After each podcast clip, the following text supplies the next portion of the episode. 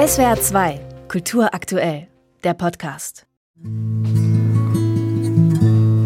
Obwohl der Kuhstall schon lange leer steht, hängt noch der typische Geruch darin. Bretter stapeln sich, Besen und Schaufeln hängen an der weißgekalkten Wand, auf die auch ein Bild der verstorbenen Bäuerin Martha projiziert ist. Marthas Anwalt begrüßt die Familie mitsamt Pflegetochter zu einer ungewöhnlichen Trauerfeier. Schön, Angelika, dass du da bist. Bitte nimm Platz, wir haben gerade erst begonnen. Äh, was ist denn das hier mit all diesen Leuten? Ich habe dich darüber informiert, schriftlich, Ja. wie alle anderen auch. Ja, aber ich dachte, äh, nach dem Friedhof oder was auch immer. Nein, tut mir leid, da waren Marthas Anweisungen sehr präzise. Vor dem Publikum, das wie eine Art Trauergemeinde dasitzt, kommt die zerstrittene Familie zusammen. Marthas Tochter Angelika, eine Ärztin, die Enkelkinder Victoria und Manuel und Pflegetochter Jessie, die auf dem Hof lebt.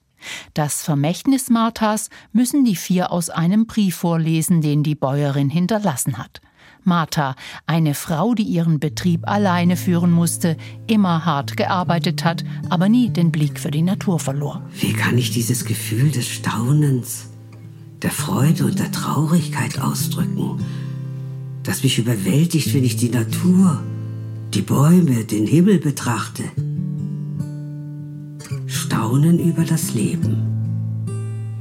Nicht nur am Leben zu sein, sondern ganz einfach in dem Leben lebendig zu sein. Die eingespielten Gedanken der verstorbenen Bäuerin erzählen, was sie anderen nie zu sagen vermochte. Geschickt verwebt das Stück solche poetischen Betrachtungen mit dem Kampf der kleinen Höfe ums Überleben und mit dem Streit darüber, was aus dem Erbe werden soll.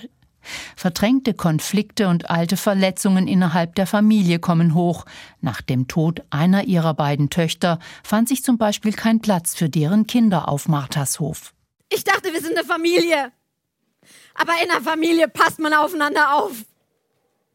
Wir wollten hier bleiben, bei, bei euch, bei Oma. Ich habe einfach nicht verstanden, warum ihr uns weggegeben habt. Wir waren elf. Der hinterlassene Brief bringt die Familie einander wieder näher. Offen bleibt die Zukunft des Hofes.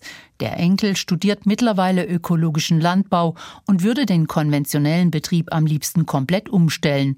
Unrentabel entgegnet die schwer arbeitende Pflegetochter, die den Hof bewirtschaftet.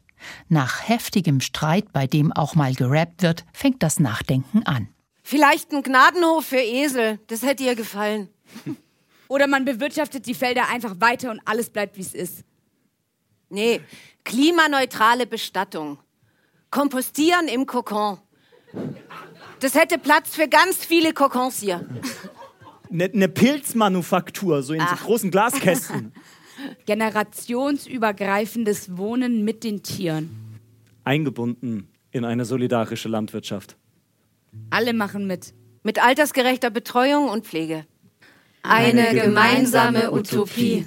Es scheint, als schwingt sich die Familie auf einer Frequenz ein, der Sieben-Hertz-Frequenz, dem natürlichen Resonanzzustand der Erde, die diesem so überaus fantasievollen, anrührenden und klugen Stück den Namen gegeben hat.